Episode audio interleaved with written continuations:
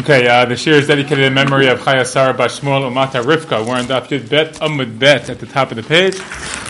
We are continuing in our Agadatas on the Megillah. It's at the top, Ketov Leif Hamelach Bayayin. Bayom Ashvi Ketov Leif Hamelach. On the seventh day, it says, when the king's heart was good with wine, meaning he was nice and inebriated. So Gemara says, Atu Adhashta lotav libe bechamar. What, until now, his heart wasn't good with wine? Like, he wasn't full of wine until now? 7 days, and that's a long time. So Amar Rava, Rava says, here's the significance of the wording. Yom HaShvi'i Shabbat Haya. So the seventh day was Shabbat. She Yisrael ochlin v'shotin. Okay, that the Jews eat and drink. I guess I can honor of Shabbat. Madchilin v'divrei Torah or v'divrei Tishpachot. Okay, and when they eat and drink, what do Jews do on Shabbat when we eat and drink? So we start with the Divrei Torah, with words of praise of Hashem, right? Very proper conversations at the table. Aval, of the idolaters, she'oflim v'shotim, when they eat and drink, ein matchilin ela b'divrei tiflut. They start with issues of v'shtiflut, like licentiousness, v'chein b'suda toshel torasha, and it's the same thing that happened at this evil man at the suda of Ahasverosh. Okay, here we go. What's that? Yeah, yes, no, something? Oh, like let's say improper conversations, maybe, of sexual nature, perhaps. Okay? V'chein b'suda toshel torasha, halalu omrim, so these ones were saying this, madayot naot. So what do the guys talk about? It's like locker room talk, right? So, right? So they say, these ones say, oh, the women from Nadai are much prettier. V'halalo min Parsiyot naot. And these ones saying the women from Persia are much nice and prettier. Amalam Achashverosh, klisha ani mishtamesh bo eno lo madai v'lo parsai ela kasadai. So Achashverosh, being very inappropriate, talking about his wife Vashti, it says, the vessel that I use, so to speak, a very inappropriate euphemism, she's not Median nor Persian, ela kasadai. She is Babylonian. Right, that's right, because we said that Vashti, right, according to the Midrash, was a daughter of Nebuchadnezzar. So he says, "Retonchem l'rota, do you guys want to see her?" Amr lo, in. They said, yes. So that's how I think that's kind of an unusual back and forth. They said, yes, we would like to see her as long as she is naked. Okay. Shebemidah she'adam moded ba modedim lo. And this is the lesson. The lesson is that the measure that a person measures with, he gets measured. This is what we often call midah, kineged, midah. Right? A person gets judged according to the measure that they use. So how does that work? Melamidus teaches us, Shahita Vashti Harisha'ah. You know this also calls Vashti a Risha'ah, an evil person. Mivi'ah benot Yisrael. She used to bring Jewish girls out, umafshitan arumot, and strip them naked, ve'osah behem melacha b'shabbat, and make them do labor on Shabbat. Right? It's kind of like you can imagine like the list of all the aveiros you could possibly do, like the worst humiliation for the Jewish woman. So that would be that, right? Physically humiliated and spiritually humiliated. Hainu dichtiv, and that's what it means when the Pasuk says, Achar hadvarim ha'ela kesho chamat ha'melech Achashverosh. After these issues, when the king's anger abated, Zachar et Vashti ve'et asher asata ve'et asher nigzar aleha. It says he remembered Vashti and what she did and what was decreed upon her. What do you mean what she did and what was decreed? Keshem she'asta kach nigzar aleha. The juxtaposition of what she did and what was decreed is telling us that just in accordance with what she did, that's what she had to suffer as a decree. Okay? So this is not blaming just Ahasverosh here, it's also blaming Vashti for some behavior that she engaged in beforehand, and also referring to her, according to the Midrash, as a Risha'ah. Okay? So far so good? Okay. The Torah then says, the Megillah then says, that Vashti refused to appear. The Gemara is confused. Michdei, let's see. Pritzata havai, but she was a woman who was what? Promiscuous, right? Her whole behavior until we saw that yesterday also. Right? The Amar Mardi we said, Shneihem Lidvar Avera Nitkavnu. That's what we saw the Baron yesterday. They both intended for Averot. She wanted to sort of be near the men, and he wanted to be near the women, right? So they both had these inappropriate intentions. So the Gemara says, "My tama lo atai." So why wouldn't she come? Like, this is exactly what she was asking for, right? She wanted to be able to, like, show herself off and all these inappropriate things. So this is like the perfect Gemara for when parents come. Amr Abyosi Bar Chanina. Rabbi Yosef Bar Chanina explains, "Milamesher parcha batzaraat." So Rabbi Yosef Bar Chanina says, yeah, it's true. According to her nature, or according to the way she conducted herself, normally she would have wanted to come out and appear, but this teaches us that she must have become a mitzoraat, or we can say leprosy or something like that. So that's really disgusting. So she's not no longer proud of her body. B'matnita tana, here's the famous line, it was taught in the Braita, ba Gavriel v'asala zanav. Gavriel, the malach, came and made her a tail. Okay, so she didn't, that's why she was embarrassed to show up, because she no longer looked pretty. Okay, which by the way puts into context a little bit some of the questions about like these strange Agadatas about like Vashti, like why would you have such a weird Agadata that she had a tail? It's such a strange thing. So here you see the Gemara is trying to work out if we're following the storyline that Vashti is sort of this woman who's very promiscuous and doesn't really have a sense of morals that we would approve of. So it is sort of this interesting question. And like the tale of the Megillah then doesn't really work. So that Agata that says that she has a physical, let's say, deformity, all of a sudden does sort of answers that question. Yeah. I have it in brackets. Does that just mean it's a different girsa? So yes, because I have on the side. Oh, that's a different one. No.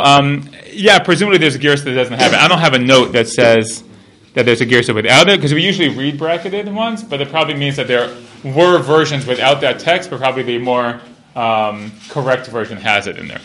Okay, continuing in the story. Vayiktsov HaMelech me'od, the king became very angry. It says, v'chamato ba'arabo, and his anger burned inside of him, is what I should say also. Okay, that's the next part of the Pasuk. So amai, so why was he so upset? De la kach be kulei hi. What does that mean? De la kach be kulei hi. 1 second, I just want to peek at something for a second, if you give me a permission.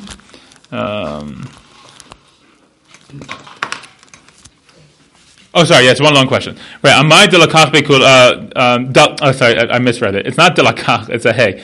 My text has it like a chet. Amai de la kach be kulei hi. Why does it burn inside him so much? Like, why was he so mad? So Amar Rava, Rava says, because Shalchale, she sent to him Bar Ohoraire de Abba, the son of the stableman of my father, meaning like she's calling him names, right? Like you come from nothing is what she's saying to him essentially, right? You Ahasverosh, we saw this earlier, right? The Ahasverosh didn't come from royalty. Her father is the royal one, and he marries in, and she's saying, your father, like he basically ran the stables from my father. I see. Hold on 1 second. Abba lekabel alfa chamra. Shate velo rave. My father in fact, used to like receive 1,000 people with wine, meaning that what's the minhag, right? If you let's say you have like a simcha, right, and someone comes to your simcha, so you have a bottle of scotch. So what do you do with each person who comes into the simcha? You have a l'chaim with them, right? So he greeted 1,000 people at his parties. She's saying about her father, Nebuchadnezzar, velo rave. He didn't get drunk. So he'd been having like tons and tons of wine because he's with all these different people. He never had the wine affect him. V'ahu gavra, and that man, meaning you, ishtate b'chamra miyad. You became like full of wine, like you're just totally drunk. You're like a nothing. You're worthless. Okay, and that's always a great way to get people angry. So miyad b'chamato ba'arabo. So immediately the anger burned inside him. Yeah, I see. Is him being a horse? Stable person, it's not like metaphorical, like it's all the actual work with Nebuchadnezzar. I think what it's implying is that the father actually did work with Nebuchadnezzar, and he really was like a person who was like around the court but not really part of it. Now look, ultimately she decided to marry him, right? So like it's a knock on herself too, but if you're angry, so that's the kind of thing you say, right? Like you always bring back the little things. That's like the number one rule in the arguments, right? Don't bring in other issues that aren't relevant, because it's really not relevant, but that's what she's doing. Yeah? Does Gemara present this as fact, or is it more of like a symbolic like circumstance that could have happened to teach a lesson? I think that the Gemara, it's more the latter. I don't know if the Gemara has like a Masorah that Vashti is necessarily from Nebuchadnezzar. Certainly it sort of creates a scenario that helps us understand the parameters better. And you understand Ahasverosh's behavior when, if you assume that he didn't actually come from royalty, then you can understand how his behavior maybe makes a little bit more sense. He's acting out of a sense of maybe a lack of self-esteem, a sense that he doesn't really deserve this position, and responding very, harshly to that, especially when Vashti, who sort of represents the person who challenges his authority, because she is the actual heir to the throne, so to speak, but she's a woman, so she can't be the queen because she has to have a husband. Right, so that's sort of like this, how it's setting it up. Is it sort of like a a nice riff on the reality of the story? Maybe, probably, but we don't know. That's, I think you're right. Like, the point is, the lesson is more important than the historical accuracy. But like, if you wanted to write, let's say, like a movie based on the Megillah, this would be a cool story that, like, if you did the story, right? So you said, like, oh, we'll make Ahasverosh the son of the stableman for Nebuchadnezzar. That will create some real tension between Vashti and Ahasverosh. And I think on some level, Chazal are doing that to help us understand what's actually happening. It doesn't have to be literally that, because she said other things that maybe hurt his feelings. Okay. The Gemara now continues as follows: So the king then said to the wise men, right, that he is trying to get advice what to do with Vashti. Man chachamim. So who are the chachamim? So interestingly, the Gemara says Rabbanan. It's their sages. It's the Jewish rabbis, because it says Yodei Ha'itim. That's the next phrase in the pasuk. They're the ones who know the times. What does that mean? Sheyodin le'aber shanim v'likbor chadashim. They know how to make leap years and establish the months. Okay, that's what our Chazal do. That's what our Chachamim do, right? They have to establish the calendar. Anyway, so Amr Lahu, so he said to them, Ahasverosh said to the Chachamim, Dainua, judge her. So now they have a dilemma, right? What do you do? And the king says to him, judge my wife. So Amru, they said, Heichi Navin, like, what are we supposed to do? Ne'malei katla, if we tell him to kill her, lemachar pasig lechamro u'bay laminan. Tomorrow his wine will finish, and he'll get over his drunkenness, and he'll ask for her. So we can't say kill her. So Neima Lein Shavka, but maybe we should say to him to leave her alone. But she's denigrating his kingdom. So how can she, his authority? So how can we say to do nothing? So Amr Lo, they said to him, you know what? Miyom shacharav Beit Hamikdash begalinu me'artzenu, from the time that we, our Beit Hamikdash was destroyed and we were exiled from our land, nitla itza mimenu. All of our good advice was removed from us. We don't really have any of our superpowers anymore because we don't have a Beit HaMikdash. So, and we don't know how to judge capital cases, which, by the way, is a halachic point, too, that we're no longer allowed to judge capital cases. So the Gemara started mixing that into the story here. But right, this is also playing off what we saw yesterday and the day before about the whole calculations making about Bnei Yisrael, and like all his motivation has to do with the Jews and the Galut and all that. Right, so this plays into the same storyline. So what you should do is Zil Lagabe Ammon and Moab. Maybe you should go to Ammon and Moab. Deyate beduchtayo. They've stayed in their places. Kechamra deyate al durdaye, like wine that sits on its sediment, meaning it's been settled, like wine that's been aging for a long time. They've been settled. They have their wits about them. They're not confused in some type of galut, in some type of exile or diaspora, right? So everything. So go to them. They'll have a better idea of what to do. Vitama amrulay, and they have a good reason to say that. It says in Yirmiyahu, Sha'anan Moab minu Rav. Moab has been like Sha'anan, like relaxed, or like at ease from its youth. Vishoketu al Shmarav, and it is quiet on his Shimarav. It's Shimarim, meaning like it's sediment, like the sediment of the wine. Velohu rak mikli al kli, it hasn't been like emptied from one vessel to another vessel, and it hasn't gone into exile, al ken amad ta'amo bo berechod lo namar, and therefore its taste has remained and its odor, its good aroma has not changed. Okay, so that's a pasuk in Yirmiyahu, a long pasuk about Ammon and Moab. So that's maybe in references to the day of wine as well. So that's what they say to Ahasverosh. So miyad, so immediately what we see in the psukim is v'hakarove lav karshana shetarad matar tarshish, and it goes into say meres marsana memuchan. We have these 7 sort of advisors. Okay, so that's where he goes to these 7 advisors. Amar Rabbi Levi, kol pasuk zeh al shum korbanot ne'amar. Rabbi Levi says this whole pasuk is actually a reference to korbanot. How so? Ne'emar karshana. It says karshana. He's the first of the advisors. Amru malachei asharei lifnei hakadosh baruch hu. God, the angel said before Hashem, Ribono shel olam, a master universe. Klum hikrivu lefanecha karim b'nei shana kedar sheikrivu Yisrael lefanecha. Have these people offered before you karim? Karim means like lambs who are 1 year old, the way the Jews offered them before you. So that's karshana, like karim, and shana. Karim Shana, Karshana, get it? Okay. Shetar, that's the next one, Shetar. Klum hikrivu lefanacha shtei torin. Did they offer before you 2 oxen? Or 2 bulls, I should say, actually. If anybody's curious out there, I have a pshat in bulls versus oxen, but okay, I'll tell you later. Shtei Torin, that's Shetar. Admata, when they come, Admata is the next one. Klum banu lefanecha mizbach adama. Have they built before you an altar of earth? Right, that's the halacha. The mizbeach has to be from adama. Right, the outside of the mizbeach is maybe gold or copper, but the inside has to be filled with earth. If anybody's been to the Temple Institute, they have a really good demonstration of that. Tarshish, that's the next one. Klum shimshu lefanecha bebigdei kehuna dichtibahu tarshish v'sham v'ashvei. So Tarshish, have they served before you in the clothing and the of the Kohen, as it's written that the Kohen wears on his breastplate, Tarshish, Shoham, and Yashvei. Those are all fancy stones. It says here that Tarshish is beryl. I don't know. Beryl is onyx and jasper. Beryl, onyx, and jasper. I don't know what any of those are. Onyx, I think I know what it looks like. Okay. It's okay. I plead ignorance. Meres is the next one. Klum mirsu bedam lefenecha. Have they mixed the blood in front of you? Marsena. Klum mirsu biminachot lefenecha. Have they mixed the minachot, the meal offerings, before you? And finally, mimuchan. Klum hechinu shulchan lefenecha. Mimuchan, like prepare. Have they prepared the table before you? Okay, so there's sort of a reference to this idea that all the advisors of Ahasverosh, this is where everything's starting to go down, right? Things are all starting to move along in the story. And at this point, the Gemara is telling us that the seven names of the advisors of Ahasverosh, it's a reference to sort of Malachei Ashari trying to get Hashem to ease up on the Jewish people. We've sort of seen this idea of like building of sort of like trouble for the Jews. Maybe we can get the Jews out of trouble by referencing their... by referencing the avodah they used to do in the Beit HaMikdash, which of course is now destroyed. So Vayomer Mimuchan, so it says that Mimuchan is the one who spoke up first. Tana Mimuchan ze Haman. So it taught us that Mimuchan is actually, thank you, is Haman. Velama nikra shmo Mimuchan, shemuchan lepuranot. Why is it called Mimuchan? Like prepared? Because he's prepared for punishment or destruction for the Jews. I mean, that's what he's there for. Okay?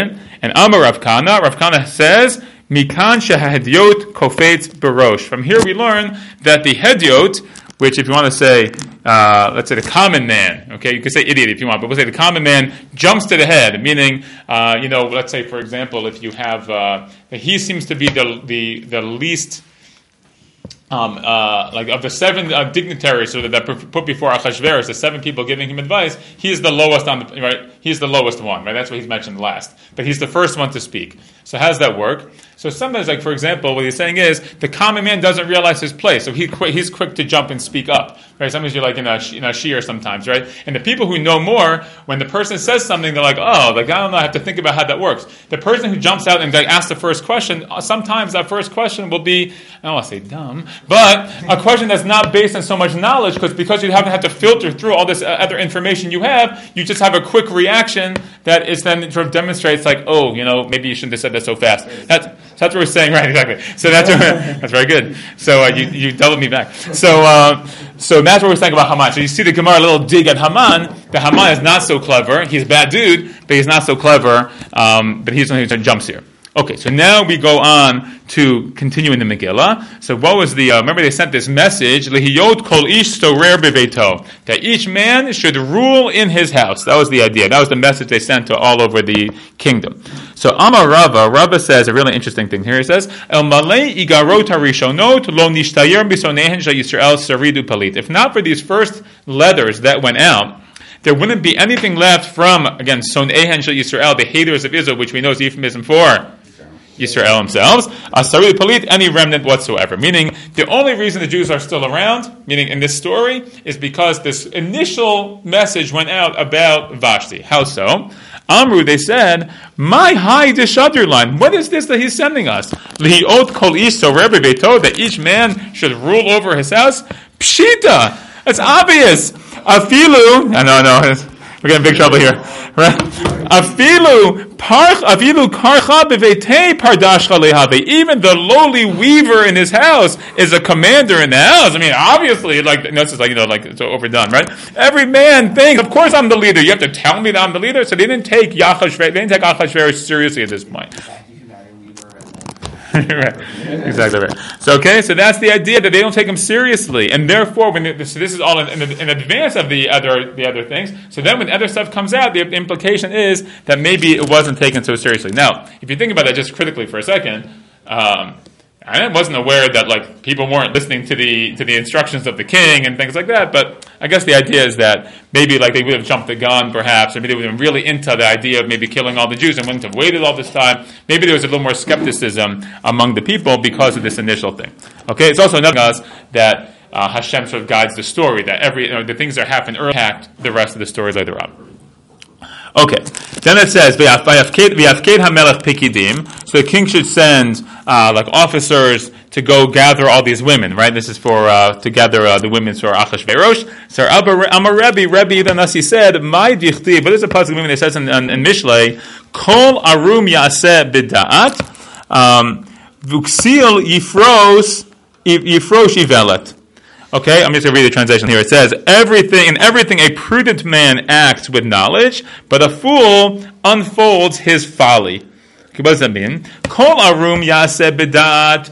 The prudent man acts bidat. Now again, the word arum, I think, which also means naked. I think it's used here like what? It means cunning, like the snake. Very good, right? The snake it's cunning, so that's what it means here. I think it's that type of thing. A prudent, but you have like a plan. So you do it bidat. What does it mean? Zed David. This refers to David HaMelech. It says in Melachim, that they should ask for their master, to the king, a virgin woman, a young woman. Meaning you're looking for one. They needed a woman to warm him up. That was a day he was very old. So koman dehavale barta aita nihale. So the response was, since they're looking for only one, every person who had a daughter brought her to him. Because it would be a great honor for this woman to serve the king. Uchsil yifrosi velet, but the fool unfolds his folly. Ze Ahasverosh. Tichtiv v'yafket hamelach pikidim. The king should appoint officers, meaning that you're going to go throughout the whole land and gather all the beautiful women. That was the idea. And therefore, koman dehaveli barta itamra mine. So everybody had a daughter, hid her from him. Okay? Because if you're looking for 1,000 women, so you don't want your daughter to be one of 1,000 women. If you're looking for one woman, then maybe you do want your daughter to be the one. Okay, so that's the idea. That's a foolish advice. Okay, continuing along. Now, the pasuk says, Ish Yehudi haya b'Shushan habira.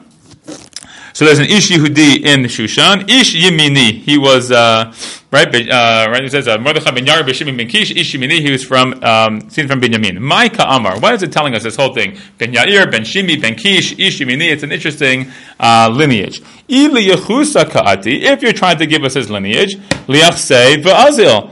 Ad Binyamin, give us the yichus, give us the lineage all the way back until Binyamin. Like, why are you cutting it short? Elamaishna hani. So, what's so special about these people that they're mentioned? So it says Tana kulan al shmo nikrao. They were all called based on him.